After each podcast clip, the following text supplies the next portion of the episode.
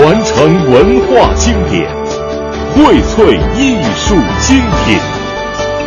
中央人民广播电台《中国大舞台》，每周日十九点三十分到二十二点，中国之声精彩呈现。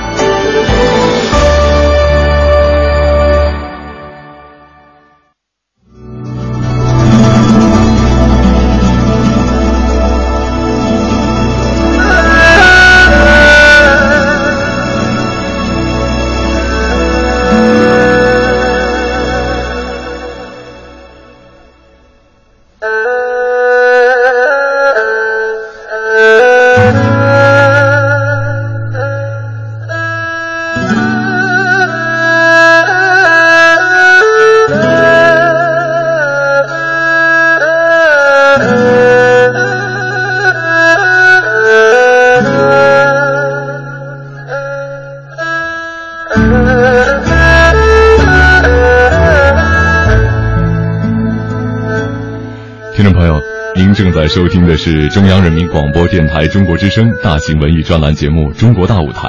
我是主持人杨昶。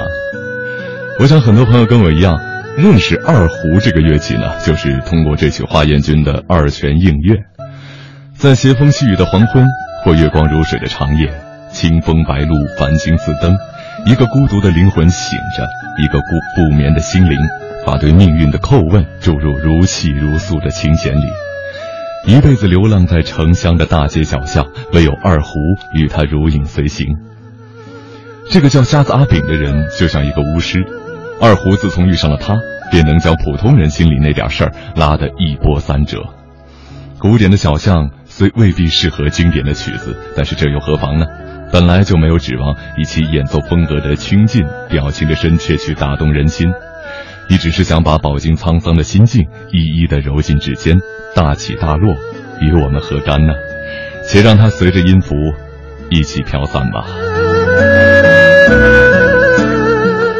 回想现如今，有多少面孔正在茫然的随波逐流，又有多少正在失魂落魄的华丽居室里享受着铜管丝竹的奏鸣？当初那映月的二泉，是否还能映在每一个人的心上呢？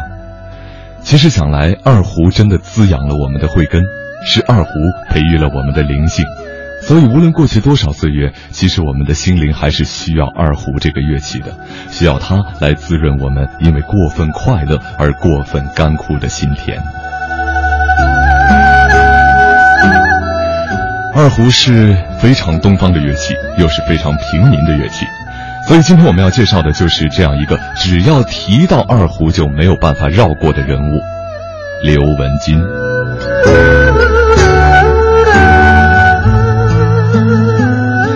刘文金先生是我国当代著名的天才作曲家、指挥家、国乐大师。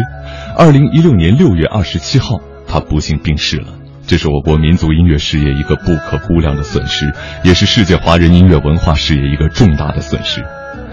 音乐界。尤其是在二胡界，对于他的先世，无不悲痛万分。大师在我国的民族音乐领域有着非常杰出的贡献，在当代民族音乐曲作，尤其是二胡曲作上，具有首屈一指、无出其右的地位。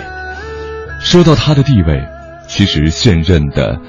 中央民族乐团团长，也是著名的二胡演奏家席强，有很多的话要说。去年呀，呃，刘文金先生去世了。可以说，他的去世对中国的民族音乐，尤其是可以说当代的民族音乐是一个重大损失。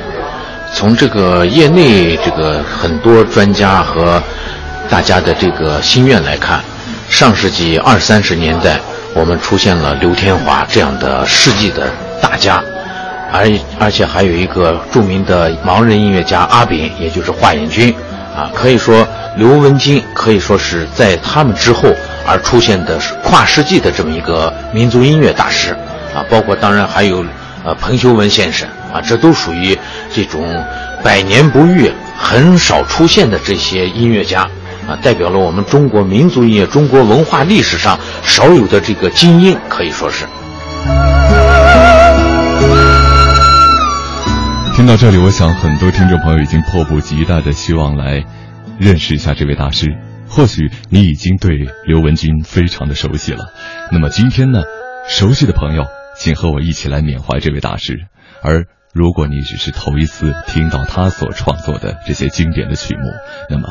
就和我们一起来感受一下刘文金音乐世界的魅力吧。首先为大家送出的这个曲子叫做《秋韵》，那么这是二胡与乐队共同合作的曲子，演奏者邓建东。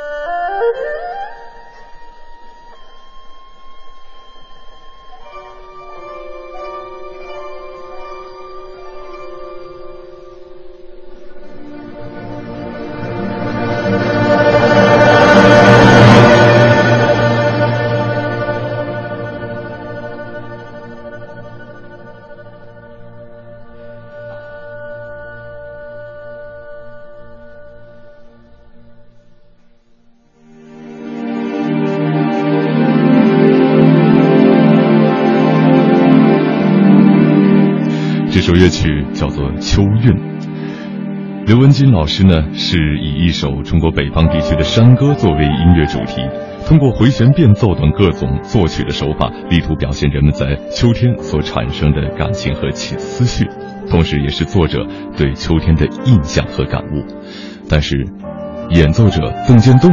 对于演奏过程中有哪些更加细致入微的一种体验呢？我们还是请他来跟我们说一说。我呢，今天演奏的是这个刘文金先生，应该是在一九八九年、九零年那个时候创作的，呃，一首非常好听的、非常富有思想性、非常富有艺术性、哲理性的一个作品，叫《秋韵》。嗯，这作品也是我非常喜欢的一个作品。我记得刘老师在这个作品的前页上曾经写过几句话，我具体的内容我不一定能背得出来，但是我至少就是记得他曾经写的，就是说。秋天又是丰收的季节，同时秋天又是慢慢的失落，呃，慢慢的走向冬天，又是一种一种这个收获之后的一种很复杂的一种心情。所以呢，在演奏呃演奏这个作品，那么也包括大家在听这个作品的时候呢，可能每个人的对这个对秋天的认识啊，对于丰收的。对收获的这种感悟，啊感想，可能每个人都不太一样，啊，反正我在演奏这个作品的时候，我会非常的，嗯，非常的感动，啊，当然就是说，除了这个本本这个作品本身它的本体艺术的本体之外，呃，更多的更多的可能就是我和刘老师这种关系非常密切，感情非常深厚，啊，我总觉得我在演奏时候似乎就是跟刘老师在对话一样。这一年也很快，刘老师已经离开我们已经一年了，呃，真的。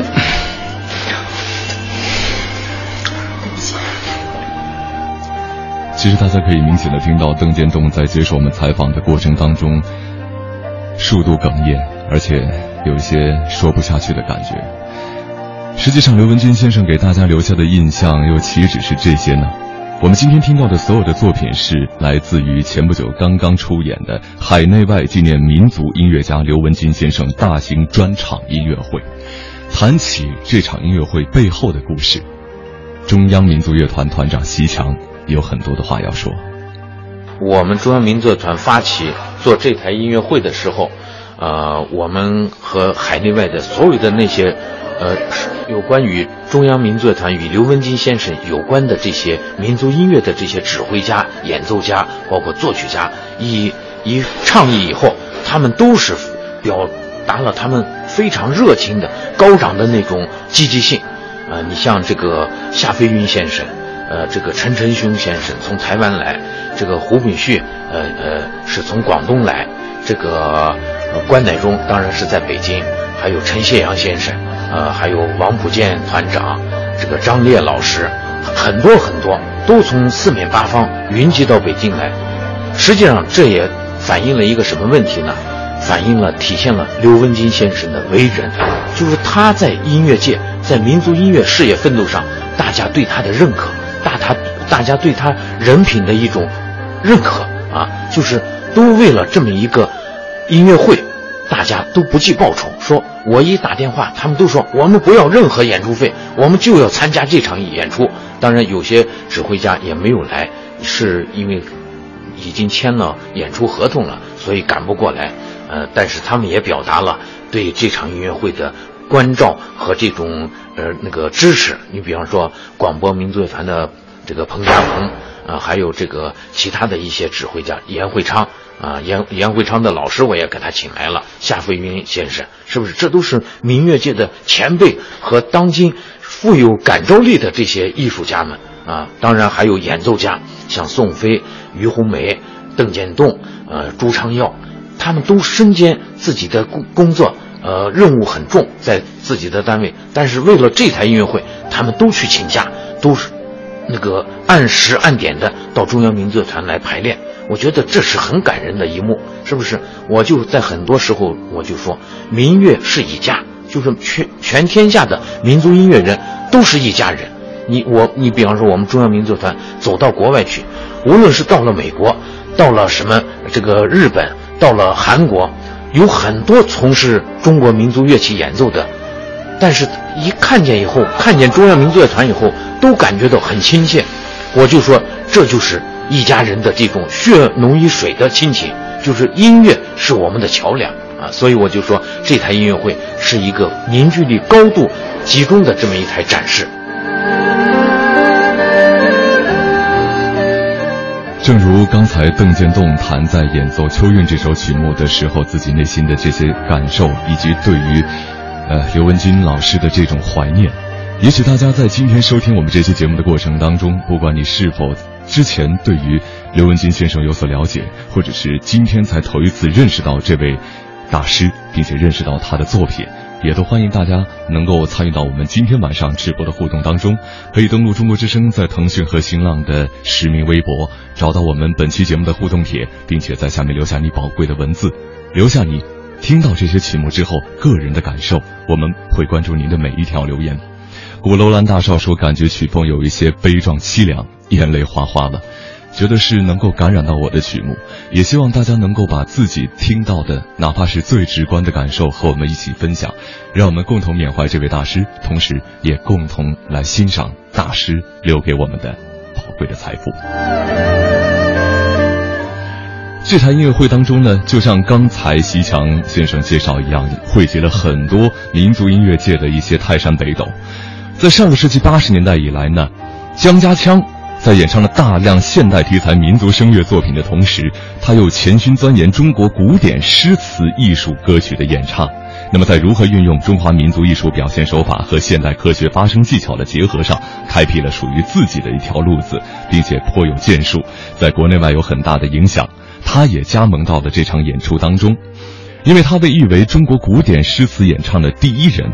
而谈起和刘文金的合作。他有很多很多的话想要告诉大家。我和刘文金同志这个，呃，很早以前就合作了啊。这首歌是呃七九年的时候吧，有刘文金特别为我写的，就是《黄鹤楼送孟浩然之广陵》。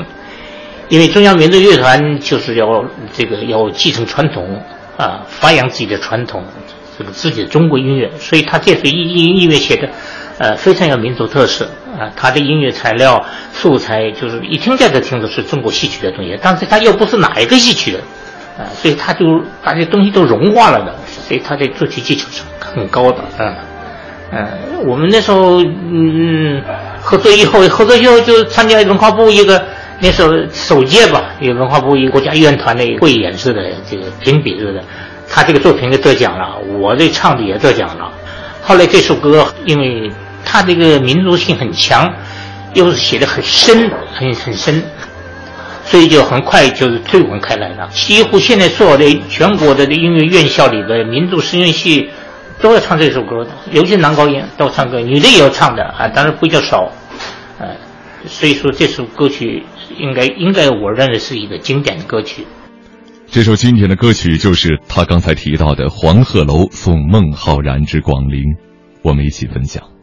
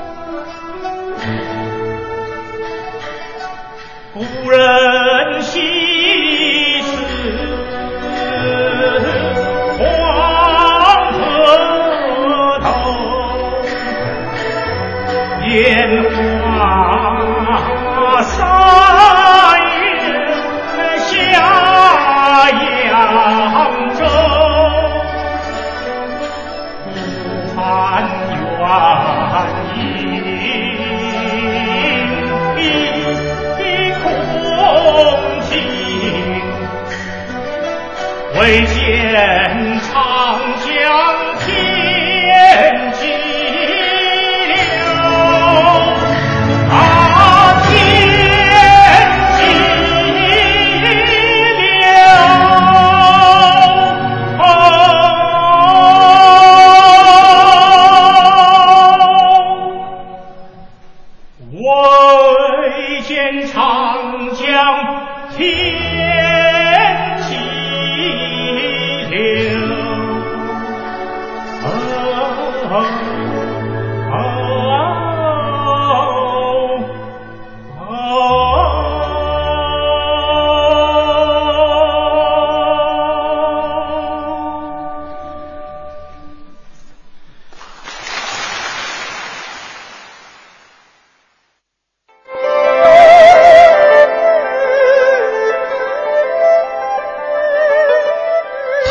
品成为中国音乐在二胡艺术领域的重要符号，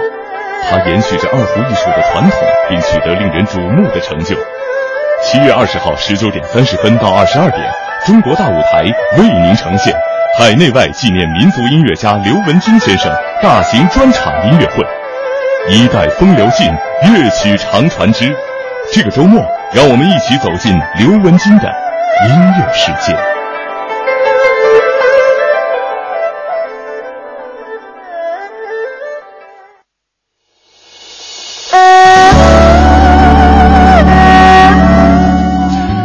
这里是正在为您直播的中央人民广播电台中国之声大型文艺专栏节目《中国大舞台》，我是杨畅。今天为大家分享的是海内外纪念民族音乐家刘文军先生大型专场音乐会，有很多来自已经仙逝的大师留给我们的宝贵的财富、宝贵的乐曲，和大家一同来分享。在节目进行的过程当中，欢迎大家实时参与到我们节目的互动。登录中国之声，在腾讯和新浪的官方微博找到我们节目的互动帖，在下面留言就可以了。我们会关注您的每一条留言。广告之后，我们回来接着欣赏。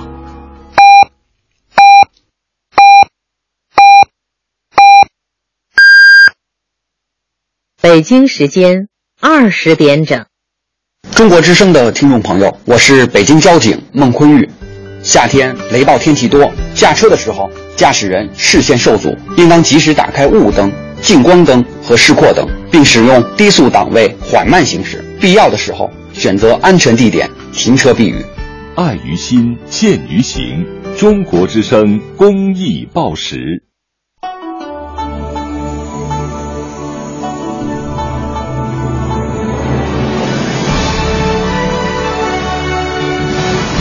中央人民广播电台《中国之声》，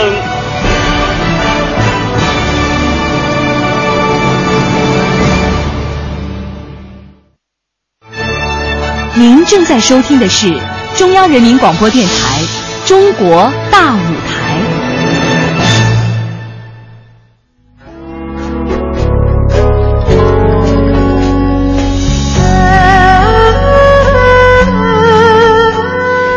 时间的二十点零一分，还在吗？我的朋友，这里是正在为你直播的中国之声《中国大舞台》，我是杨畅。今天继续和大家来分享海内外纪念民族音乐家刘文金先生大型专场音乐会。刘文金先生在一生当中呢，有非常辉煌的创作生涯，为我们留下了《豫北叙事曲》。三门峡唱响曲、长城随响、雪山宿魂等等一批二胡名曲，成为我国民族音乐史上一座座为世人永远敬仰和垂范的丰碑。在分享节目的时候，可能是因为我的疏忽，把整个基调定的有些太悲伤了，所以刚才我看到在微博当中，当做人杰说刚才的曲子给人很悲伤的感觉。难道二胡的演奏都是这么悲伤吗？或许可能真的因为这样的一个乐器太容易拨动我们每一个人的心弦了。那么如果你对二胡这个乐器有兴趣也欢迎继续锁定频率收听我们今天的节目。前面说到的雪山素魂呢是刘文军先生晚年的力作这是为了纪念红军长征胜利七十周年而做的。乐曲结构并不长也并不是很庞大。但是呢，却给人一种全新而强烈的民族音乐风采。这时的作者刘文君创作立意是非常深邃，而他的创作手法已经是非常娴熟了，他更能够把握二胡乐器的性能，并且加以发挥，所以。在待会儿大家欣赏这首乐曲的时候，你既能够听到西洋动机式的一种音调、大小音程的色块的变换、大小调的色彩的变化，它又十分注意民族情感的表露、民族音乐语言的表达以及民族调式的表情等等。所以我说了这么多，其实并没有什么呃代表性，还是请他的演奏者于红梅老师来谈一谈他的感受吧。嗯，刘老师人。人品非常好，他对音乐的这种执着和热爱，然后同时呢，对这个事业的这种奉献，而且对周围人、对后辈的这些音乐家们的这个提携和培养、支持非常好。啊，我们大家都非常喜欢他，尊敬他。从各个方面呢，我们都觉得他是民族音乐的这样一个丰碑，这样一个榜样。嗯，所以。今天的这场音乐会呢，我觉得就是我演这首作品，从练习的时候，从这个排练，然后到刚才的这个奏台，我都觉得，呃，心里面充满了这种怀念和敬意，啊，也充满了激情，就是希望通过音乐这样的方式呢，呃，能够把自己的这种情怀表达在里面。嗯，也希望刘老师的在天之灵能够安息。能够非常欣慰的听到我们对他的怀念和思念，因为这首作品呢，它它虽然说是一个就是情景交融的，但是我觉得此刻演奏它，我觉得更多的是情。一起来分享这首《雪山雪山魂宿》。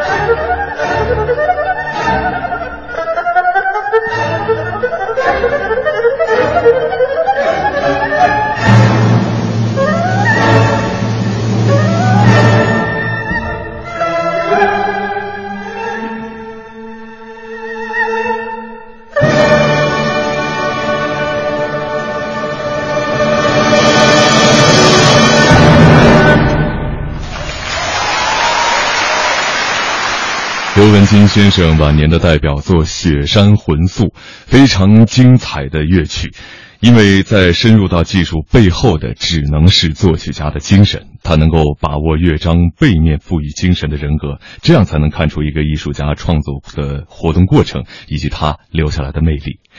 呃，听了这么多非常经典的大作品，我们来听一首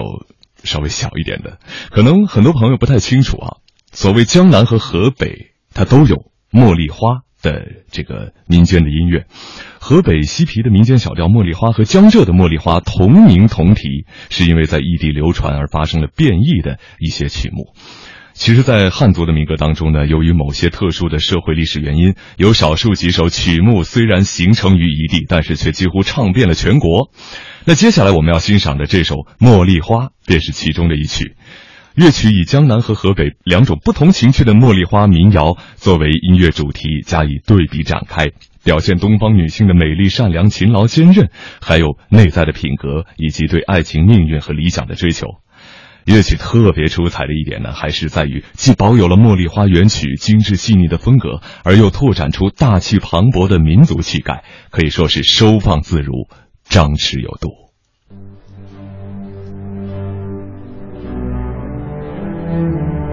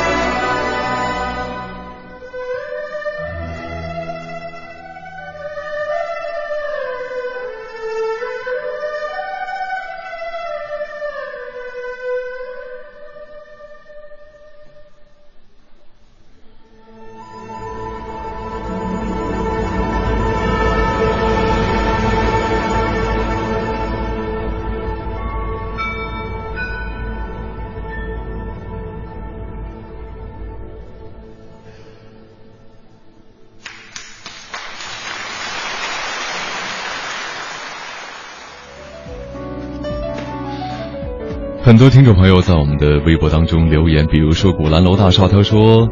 觉得听到了陕北民歌《山丹丹开花红艳艳》的主题音调，大家其实可以自由的去理解。但是呢，在我听来，这一曲《茉莉花》真是南北交融，大小兼顾，写尽了传统东方女性的气质，又不失深厚的民族气魄。难怪有人评价刘文金大师。纵观刘文金的众多作品，有一个共同的特点，那就是对音乐民族性的追求。而民族性呢，是历史的传承性和当代生活的变异性构成的。作曲家一生的标志就是他的作品，而作曲家最可贵的品质就是不断的探索。我们的微博网友焦阿都说：“我的爸爸没有微博，但是他现在正在非常认真的收听，因为他是二胡粉、民乐粉。他说今天真的是大饱耳福，刘文金先生真的太棒了，而演奏家也太牛了，真的非常感谢有这么多能够认真的将这些曲目听进去的朋友。”还看到寻找鲁迅精神这位朋友说二胡真的很神奇，好听极了。实际上，大家刚刚听到的这首《茉莉花》呢，它是一个民族管弦乐曲，呃，二胡在其中可能只是扮演了一部分的角色，但是作曲家的驾驭能力通过这首乐曲表现的淋漓尽致。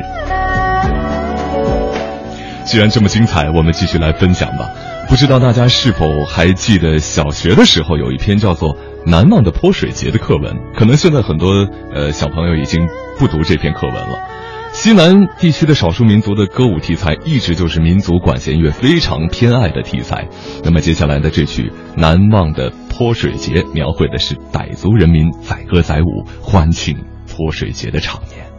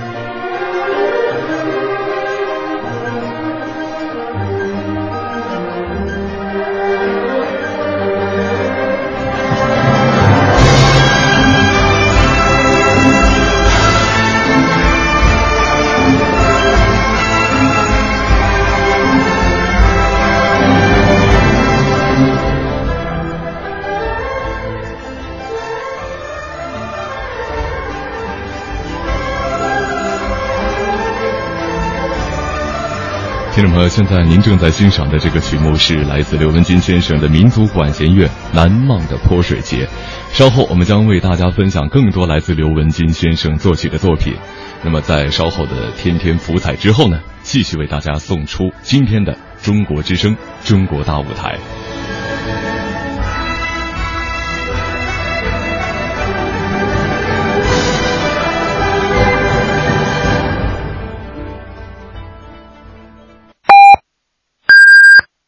北京时间二十点三十分，天天福彩。听众朋友，欢迎收听中国之声《天天福彩》。一张福利彩票，凝聚一份爱心，或许还有一份惊喜。我们马上连线在北京的福利彩票开奖大厅现场，呃，主持人即将开出今天中国福利彩票三 D 的中奖号码，有请现场主持人。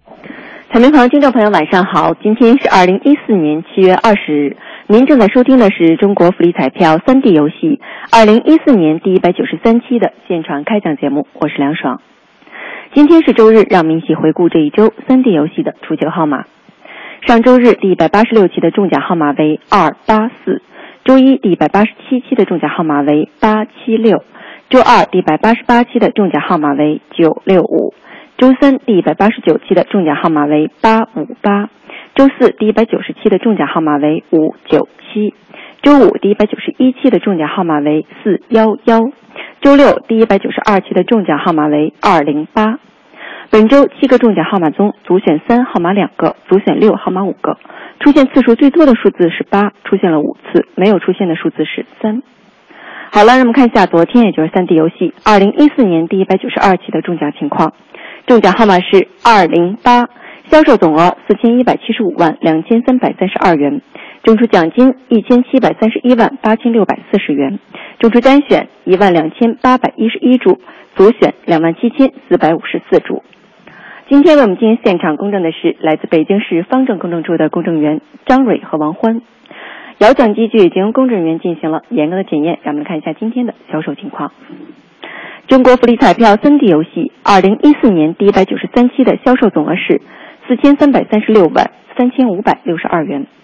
好了，请问公证员们可以开奖了吗？可以开始。好的，马上为您启动摇奖机。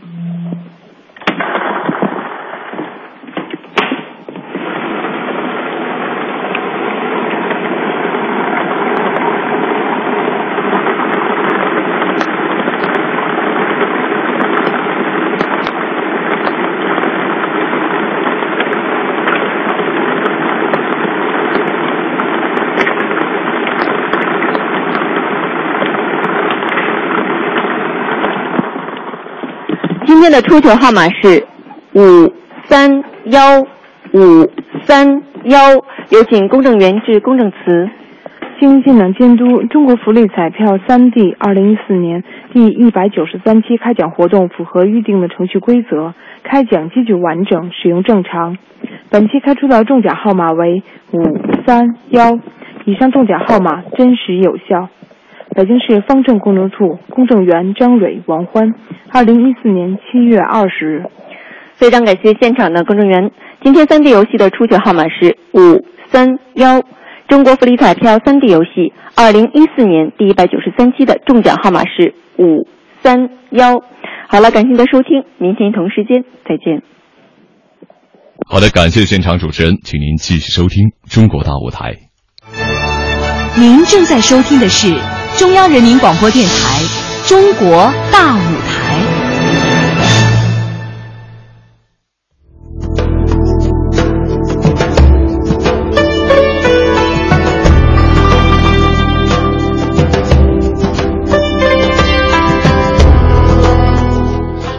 听众朋友，您正在收听的是中国之声大型文艺专栏节目《中国大舞台》，我是杨畅。今天为大家分享到的是海内外纪念民族音乐家刘文金先生大型专场音乐会。正如古兰楼大少、古楼兰大少说的，今天是一场二胡的饕餮盛宴。那么，我们就共赴这场盛宴。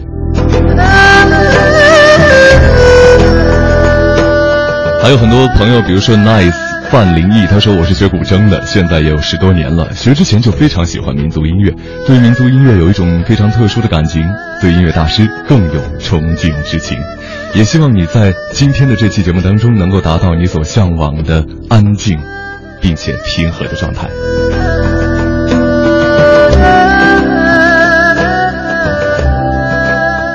接下来为大家送出的是重磅的作品了。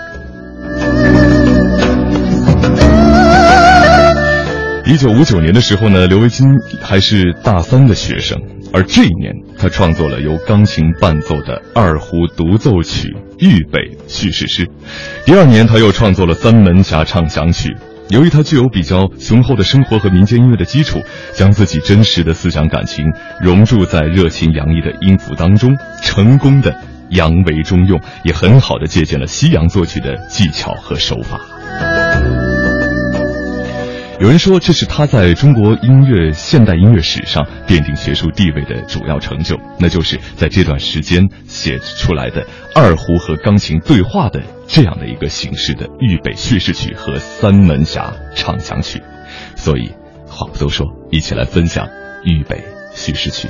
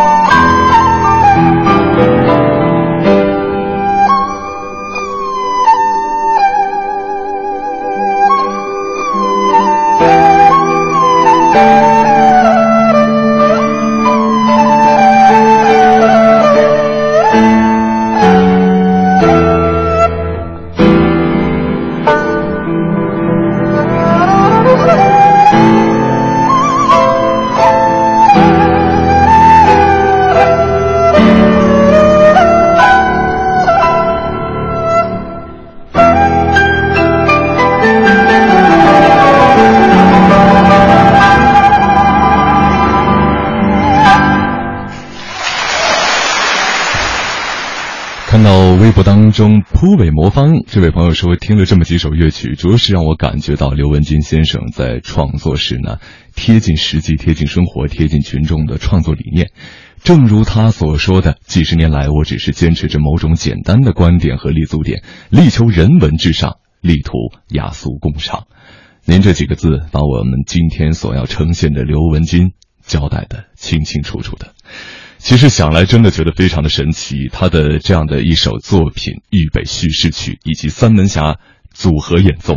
这样的作品在他求学期间。作为处女作已经完成了，而且成为中国二胡史上的传世经典。可以说，他打破了多年以来二胡创作的一种沉闷性，为二胡音乐的创作开辟了一个崭新的途径，一个崭新的局面。所以，接下来想请大家欣赏。就是《三门峡唱响曲》，同样是他的代表作，几乎是同一个时段和《预备叙事曲》前后脚创作出来的。当然了，在这之前，我们还是一起来分享一下曾经和他合作过的王国同老师，并且也是这台音乐会当中的演奏者，他怎么来听，呃，怎么来评价这样的一首作品。呃，《三门峡唱响曲》这首曲子呢，是一九六一年。呃，在中央音乐学院大礼堂。呃，我首演的这么一首二胡曲，当时那个，呃，因为这个曲子是描写一些劳动的场面呢，水库工地啊，一些建设者的那种豪迈的气派啊，呃，还有一些火热的一些劳动的场面，所以当时，呃，在演奏当中就用了一些超乎于常规的那种运弓的力度，就是非常非常奔放的那种力度，不是过去二胡常用的，是很很让人感。都很很不习惯了，呃，就是说很呃，常规都不用的那种力度，因为表现那种火热的一种劳动场面，呃，用常规的那种二胡的那种柔弱的那种表现不出来。还有就是用了一些快速的自然跳弓，呃，这个快速自然跳弓小提琴呃是经常使用的，二胡呢就呃就比较少。就那个时候我就用了一些，因为它有很多呃中间有一段。嗯，就是结尾的结尾部也有一段呃快速的东西，所以用快速自然跳弓那个颗粒性很强。那么演奏了以后呢，当时呃很多观众都很支持，音乐界很多也有权威人士，像当时呃杨大军先生啊，他就很支持，他说这个是呃开拓了二胡演奏的新的风格，呃是划时代的。那种里程碑式的那种东西，它是这样，但是也有一些，呃，比较保守一点的，就对这个很激烈的反对。就刚才我说，你超过常规的那种用功力度，呃，再加上那种快速的，人家就攻击这个，是认为这个是，呃，把二胡引向一个自杀的一个道路，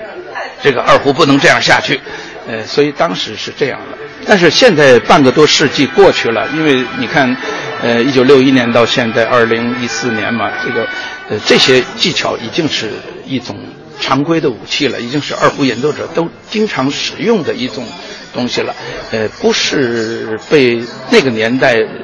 一些保守的人视为洪水猛兽啊，不是这样。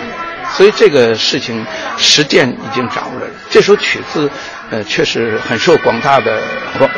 听众的欢迎，我自己也很喜欢。所以我现在把它，呃，这个编成这个双二胡与钢琴的一个新的版本，因因为我想用新的这个版本，双二胡的在演奏那些气势非常豪迈的、呃火热的那些劳动的场面的时候呢，会更有气势。另外慢板呢，呃，用双二胡呢写成两个声部呢。也比较听起来也比较更丰富一些。马上送出这首《三门峡唱响曲》。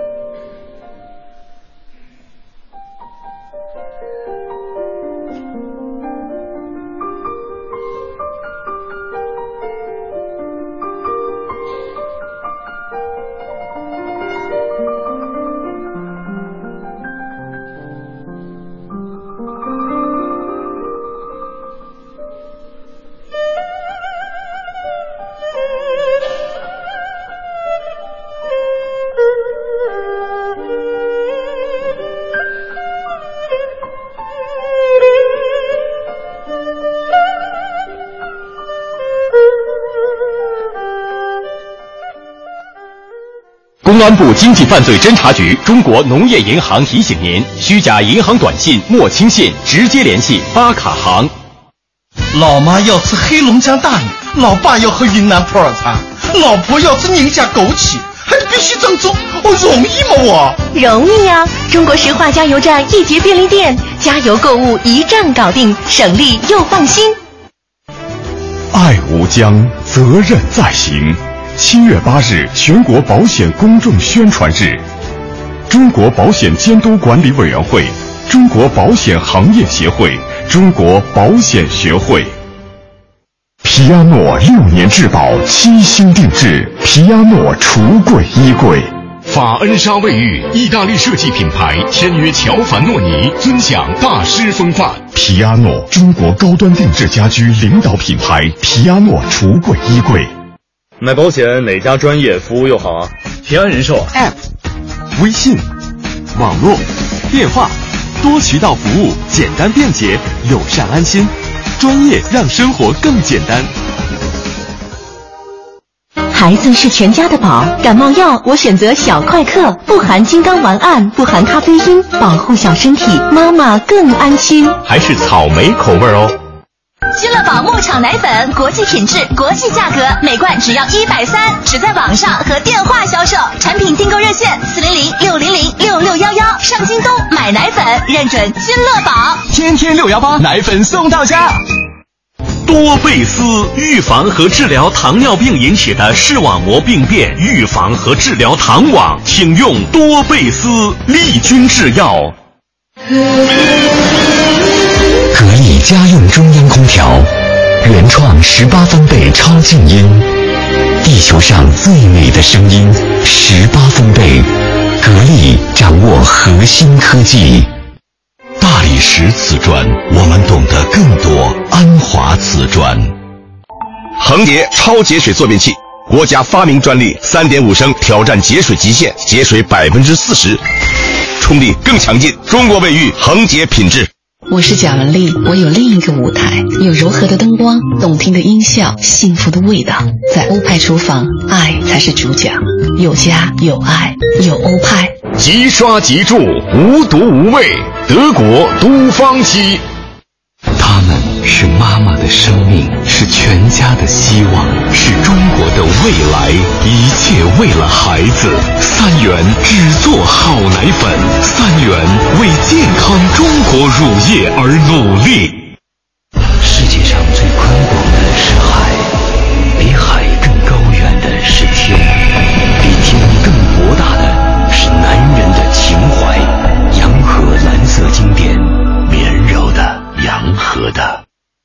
是一场凝聚梦想的赛事，第二届夏季青年奥林匹克运动会，相约南京，共筑中国梦、世界梦、青春梦。真是爬山的好天气，啊！你走快点呐！牛牛，哪有什么牛啊？哎，我是说红牛。你的能量超乎你想象，红牛维生素功能饮料。现在进入抢答题环节，请听题：装修后多久住新房？三棵树，马上住！恭喜您答对了。三棵树健康期，让您提前搬新家，天天先呼吸。三棵树，马上住！热线零五九四二九八八七七七。早在一九二四年，汾酒商标就已获准注册，九十年品质保证，九十年坚守清香，汾酒。中国酒魂。哎，老赵，最近晚上咋不出来喝酒啊？不是嫂子又发飙了吧？没有，我就在家炒白银呢，蛮有意思的。你嫂子也高兴，你也炒白银？老王还有隔壁小区的老张都在炒，这到底啥情况？你快跟我说说。主要是白银啊，晚上也能炒，不耽误事儿，而且又能双向交易，上涨可以做多，下跌可以做空，反正啊，只要看对方向，你就成功了。上涨有机会赚钱，我知道；下跌还有机会赚钱，这太好了。反正晚上没事儿，我也炒炒。那你得先开户，这样你发条短信九八到幺二幺幺四找银天下，他们家开户免费。哎，等等，我拿下手机。呃，你说发送什么来着？是发送九八到幺二幺幺四，到时候银天下回你电话，你说要开户就行了。免费开户炒银，请发送九八到幺二幺幺四，投资风险需谨慎。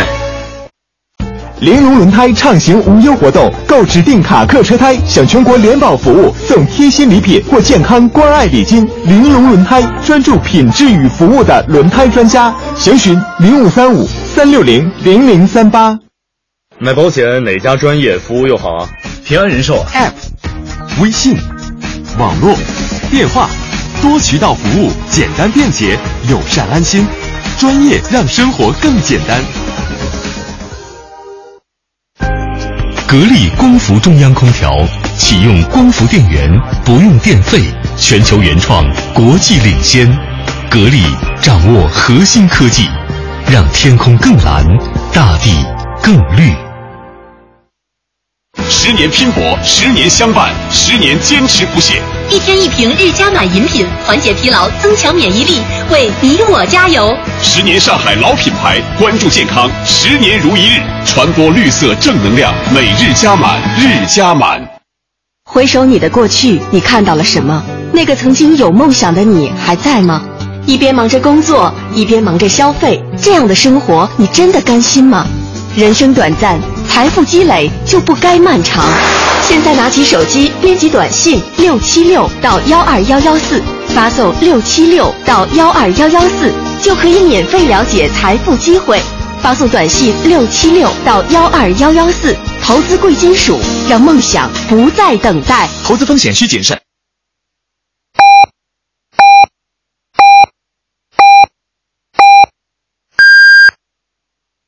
北京时间二十一点整。大家好，我是中国之声听友独上天涯路。其实生活当中有很多触手可及的节俭小妙招，比如洗手打肥皂时关上水龙头，家里的淋浴最好加装感应器等等。节俭无小事，节俭从点滴开始。爱于心，见于行。中国之声公益报时。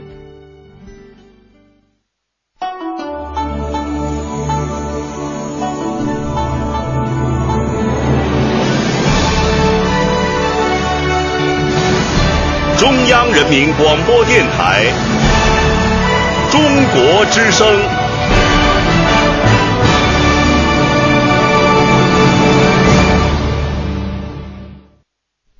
听众朋友现在为您播送全国联网电脑体育彩票的开奖结果七星彩第幺四零八三期中奖号码为二六五九八五五。销量为一千五百八十四万。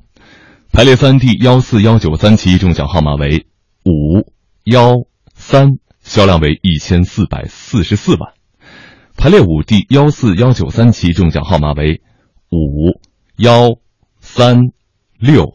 六，销量为七百七十九万。请您锁定频率，继续收听《中国大舞台》，传承文化经典，荟萃艺术精品。中央人民广播电台《中国大舞台》，每周日十九点三十分到二十二点，中国之声精彩呈现。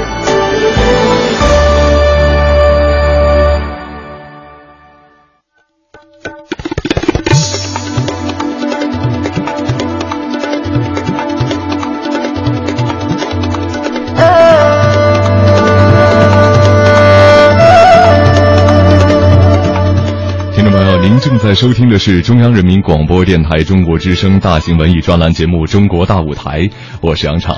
今天呢，如约的跟大家一同来分享海内外纪念民族音乐家刘文金先生大型专场音乐会，来自刘文金先生作曲的非常经典的一些乐曲。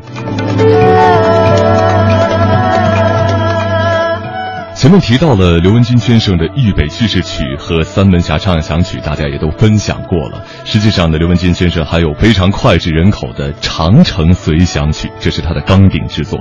雄浑旋律当中蕴含着强大的力量，气势磅礴；低沉的咏叹和扣人心弦的张力，在自由随想当中，把听者引入绵延群山，在烟云缭绕间，看到时隐时现的万里长城。《长城随想曲》在创作上吸收和借鉴了戏曲、说唱、古琴、琵琶音乐的特点和多种的表现手法，创造出具有民族风格的鲜明音调，并且旋律使人感到亲切和新鲜。同他的其他作品一样，旋律和配器当中几乎找不到某个民间固定的音调的原型，但是又让大家能感觉到他们之间有着传统的血缘关系。我们来听一下这首作品的演奏者宋飞老师。他是怎么理解的？啊，我演奏的是《长城随想》，呃，这首二胡协奏曲的第四乐章，呃，应该说这是对于二胡来讲是一个里程碑式的。呃，又一个作品，因为第一个里程碑式的作品应该是刘文金老师的《豫北叙事曲》，那么从六十年代到八十年代，时隔二十年，呃，我想他完成一个很大的一个自我的突破，啊，对一个作曲家来讲是非常难的，那么对于一个乐器的发展来讲呢，也是非常难的。那么在长城随想的，呃，出现之前，应该说我们二胡的作品都是一种。呃，中小型的作品啊，以这种记录生活啊，讲述个人的情感遭遇，呃，表达一种文人情怀的这样的一种呃内容和格调为主。那么，像长城这样的一个宏大的一个叙事啊，表达一个民族的历史和共同的一种精神的信念和向往，我想这是一个是。之前没有的一个作品，同时它是一个呃协奏曲的将近半个小时的这样的一个大篇幅的作品，那么容纳了四个乐章，呃，我想这四个乐章当中，呃，有着呃对中华民族的一个历史和未来的一个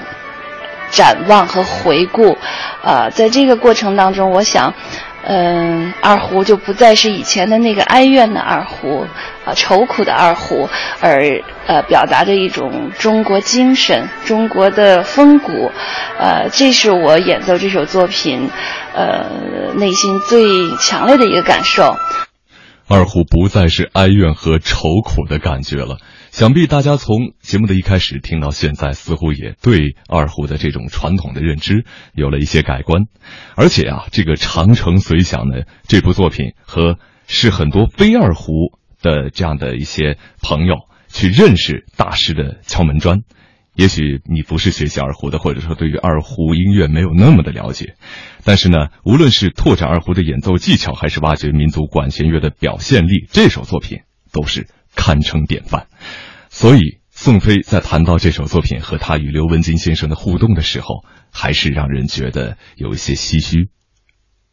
我记得我第一次拉这首作品是在我，呃，十二三岁的时候，当时，呃，我也就是小学毕业。那么《长城随想》这首作品出现了以后呢，呃，我也第一时间拿到了谱子，我也就第一时间把它全部都拉下来了。刚好赶上刘文金老师，呃，当时在我的家乡天津演出，他去。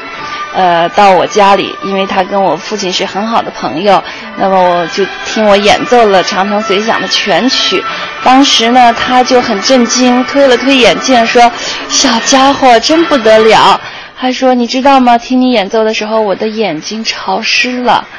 嗯，并不是说你现在已经是一个多么完美的大演奏家，但是你身上在音乐里透出来的那种气质让我震撼，让我感动。啊，希望你以后能够呃继续努力，成为一个优秀的演奏家，成为一个大师。他当时就把他手抄的这个二胡的旋律谱。呃，送给了我，而且还在上面提了四句诗，啊，到现在我还记得后面两句是“今日刻苦努力，明日飞越群峰”，送给菲菲，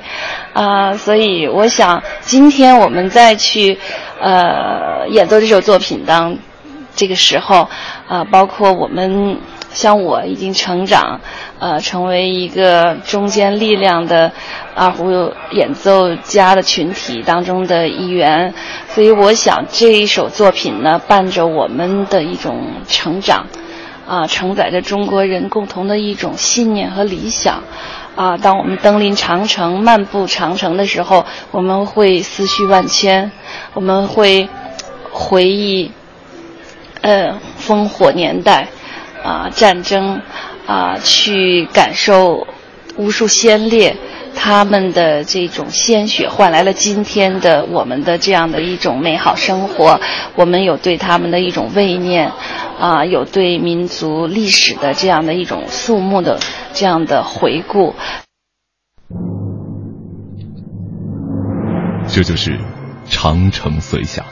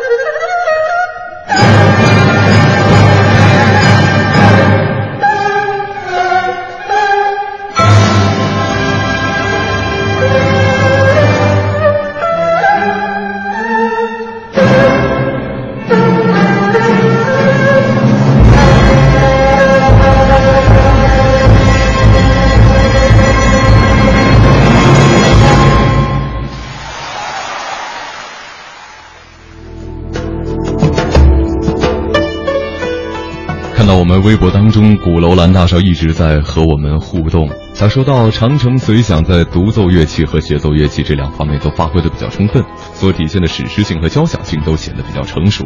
它成为八十年代民族管弦乐创作的重要收获，也是我国民族管弦乐创作走向成熟的一座里程碑。说的非常专业啊，也许是现百度过来的。其实我觉得它的精彩之处就是在于把传统二胡音乐当中独白式的自我感怀和多愁善感的沉郁封闭式的表述状态，转变成对民族情怀的大宣泄，对于民族精神的大讴歌的一种非常新的陈述风格。在于它突破了传统二胡主题旋律陈述单一调性、音乐语言声乐化，或者是音乐表现狭窄旋律的一个特征，使二胡开始能够驾驭编织庞大的民族管弦乐，形成纵向肢体、多维度的一种音乐形式。总而言之，这个作品真的是赞也赞不完了，它真的是很多音乐专业的呃专业人士喜闻乐见的研究题材。我们还是来听一下他的演奏者宋飞，谈一下他自己演奏过程当中的感受吧。那么在第四乐章，我今天演奏的这个段落当中呢，呃，表现的是一种展望、遥望篇。呃，二胡带领着乐队演奏长城的这个主题，呃，这个时候呢，是好像你像一个将军一样，呃，你在。这个迎着明天，迎着未来，呃，在呃前行。这个前行，呃，它是不只是你一个人，而是你身后和脚下有着呃无数的这样的一种承载和支撑。啊，同时呢，它在这个乐章当中，呃，再现了它的主题。啊，具有古琴的这种韵味的这样的一个主题，但是他用了京韵大鼓的这种节奏，当当哒哒滴当滴当哒滴当滴叮当当当哒个滴噔哒滴，它就会有一种无穷向前的这样的一种步伐。这种势不可挡的这样的一种势头，呃，我想这样的一个作品透着这样的一种非常富有中国的，呃，这种旋律的这样的一个呃段落，演奏起来、听起来会让人内心充满了希望，呃，有一种饱满的激情，所以我想呃用这首作品来表达对呃刘文金老师的这样的一种思念。他更多了一分，他给我们这代人的一种激励，啊，我想，嗯，他虽然不在了，但是他的音乐始终就伴随着我们，而且他音乐里的那份精神，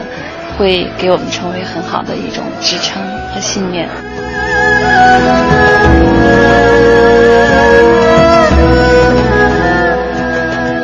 谈到刘文金老师，邓建东先生是。有一些哽咽，而宋飞更多的是在回述他留给我们的这笔宝贵的财富。也许我们真的应该感谢他。其实最值得称道的是他留下来的音乐作品的风格非常的多样，包括具有中国传统戏曲风格的。接下来我们听到的作品叫做《戏彩》，哎，这是刘文金先生根据京剧传统音乐材料发展创新成的一部音乐作品。乐曲具有浓郁的京剧音乐风采和独特的东方神韵。那么在京剧音乐当中呢，京胡是乐队的灵魂，是重要的主奏乐器和衬托唱腔的伴奏乐器。戏彩特别展现了京胡亮丽的音色、铿锵有力的节奏以及富有活力的演奏技巧。而作曲家在后半部分还特别采用了我国杰出京剧大师梅兰芳在《霸王别姬》当中曾经演唱的一段南梆子，来展示京剧音乐的传统魅力，并且将乐曲推向了高潮。乐队和声乐的有机结合，使作品充满非常高度的抒情性和强烈的戏剧性。我们还是邀请到这首作品的演唱者，也就是当中人声的部分，王艺歌，女高音歌唱家。一起来，给我们谈一谈这首作品，他的理解。戏彩这个作品呢，并不是说是特别好演唱的一个作品，因为它囊括了戏曲，又囊括了一些声乐的东西，所以这个作品单纯来讲，单纯戏曲演员，也不好掌握，因为后边还有很很多的这个这个华彩的 solo，类似于歌剧 solo 的这这个乐段啊，而且音区音域很高，都在 high C 以上，就是那唱歌唱的演员呢，完全唱呃声乐演员又不行，因为前面的戏曲需要有很足的这个要有戏曲的韵味，很多东西还有京剧的念白在里边。所以就是整个作品来讲，需要一个就是，呃，有一些，就是说既有既要懂戏曲，既要会戏曲，又要会这个声乐的一个一个演员来演唱。当时呢，有很多的也是确实有很多的演员唱过这个作品。后来因为也有很多的残缺，因为有有的戏曲演员都唱不了后半部分，呃，有的。歌曲演员唱不出戏曲的那种感觉，所以最后呢，刘老师确实都很遗憾的，就嗯，直到后来跟我，我跟刘老师的首次合作，他后来呢找到了，找到了我，啊，找到我，我通过这个实验以后，通过他的这种呃排练以后，他发现我能够把后面部分很好的表表达出来，是这个非常高兴，所以保存了这个作品的完整性。之前的作品就是有时候是很不完整的，可能只有保存了戏曲部分，那后边的这个华彩部分就给删删掉了。那我们就来听听这个最新版本的戏彩。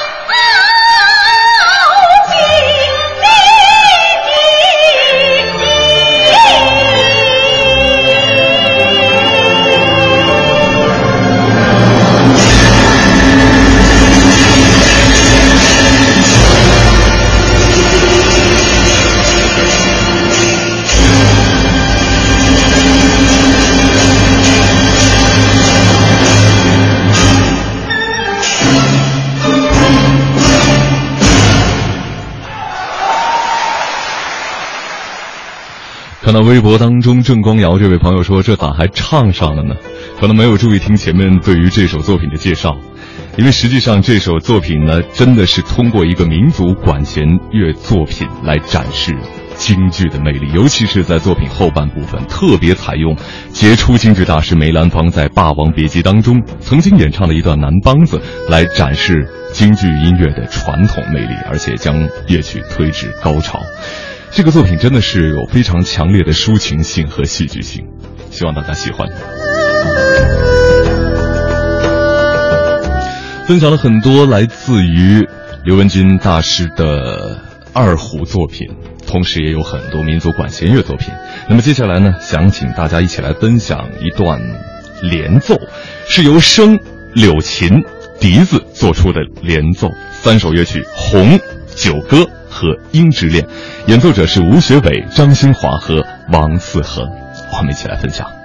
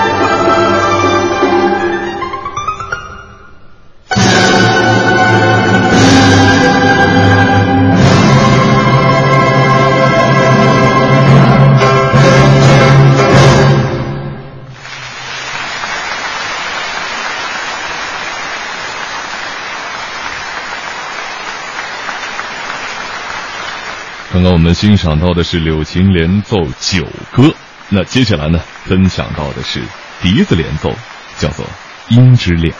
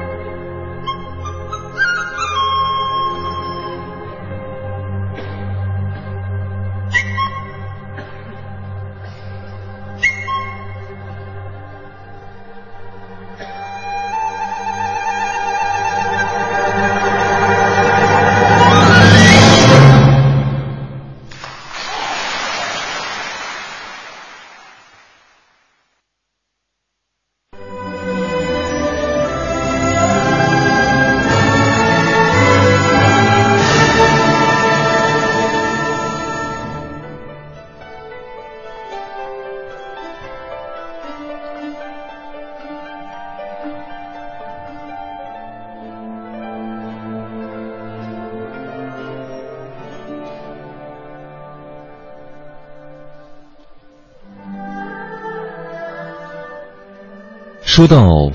举办这样的一台海内外纪念民族音乐家刘文金先生大型专场音乐会，中央民族乐团的席强团长呢，实际上有很多属于他自己的考量。因为我觉得搞这样的活动，不光是单单为了纪念刘先生，实际上就是有三个重要的意义在里面。第一，就是通过这场音乐会，我们把我们今天的民族音乐的精神，啊，就是传承，要在我们这个时代给予弘扬啊。特别是刘文金先生他一生的追求，他一生为民族音乐创作的那些成果给予展示。第二。就是让这些后来人，我们的继承者们要了解、懂得刘文金先生是如何奋斗，为民族的这种文化传承而做出的成就和做出的贡献，要让大家知道。实际上，我的想法就是，让我们的后来人，尤其是我们今天的新一代的年轻的艺术家们，要懂得感恩，懂得我们的传统。懂得我们的前辈为我们开拓的这么一个民族音乐事业，通过这场音乐会，也是把我们国家政府对民族音乐的关怀和支持纳入一个正常的一个渠道来进行宣传推广。这是一个不同寻常的一台音乐会，它和这个我们常规的商业演出是不一样的。它富有政治性，又富有这种民族性，又富有传统性。我也希望通过这台音乐会，使大家社会能够对我们的民族文化能够有一种新的认识，有一种新的关怀啊！因为民族音乐，我在很多场合我也讲到，它是一个小众，它不是大众，我们是小众啊！我们不是流行音乐，我们更不是前卫的现代艺术，我们就是一个传统文化的一个代表，是不是？五千年的文化传统，中国的民族音乐就是最好的代表，是一张名片。所以今天的刘文金先生的纪念音乐会，就是起到了这么一个作用。而二胡演奏家邓建东先生呢，则从演奏者的身份，表示了所有的二胡人都应该感谢刘文金先生。对于我们二胡人来说，真的更加要要感谢刘老师。啊，他从这个呃五九年开始创作二胡曲、豫北叙事曲和三百小唱响曲，以及后来到八零年左右创作的长征随想曲，啊，以及我们今天今天要演奏的秋韵，还有他在呃这个新世纪初创作的这个如来梦呃套曲，啊，这个作品也是我我第一个演奏的，啊，也录了这个 CD，呃，这是当时是给。嗯，这个二胡无伴奏来创作的是台湾违约的呃一个作品，就是他给这个二胡留下了真的是呃这个里程碑式的作品，也留下了宝贵的这个财富。他当然还有这里还有很多其他的创作啊，比如说民族管弦乐的创作，呃，还有什么呃笛子、琵琶啊，这个笙、古筝啊，大量的写。当然，很可惜的是，这个这个刘先生应该是英年早逝。他这个他还有计划给民乐的所有的乐器都写一个图，写一个协奏曲。那么这个任务等于还没完成，非常遗憾的他离开了我们。刘文金先生虽然离开了我们，但是他所创作的作品呢，永远留在我们华夏大地及世界每个爱好中华民族音乐文化的华人的心里。定格在我们的民族音乐史册上，成为一座永远值得我们敬仰的丰碑。迄今为止，他的一些经典之作仍然是我们民族音乐史上不可企及的高峰。他让我们在他所创作的流金溢彩、文采飞扬的不朽音乐作品的优美旋律当中，伴随着我们中华民族复兴的时代之声、自强之声、圆梦之声，走向未来。常驻工商于天地，永留英名在人间。好，听众朋友，今天的节目就到这里了。代表本期节目的监制王莹、编辑导播刘宇飞、出广会，感谢您两个半小时的陪伴。我们下期节目再会。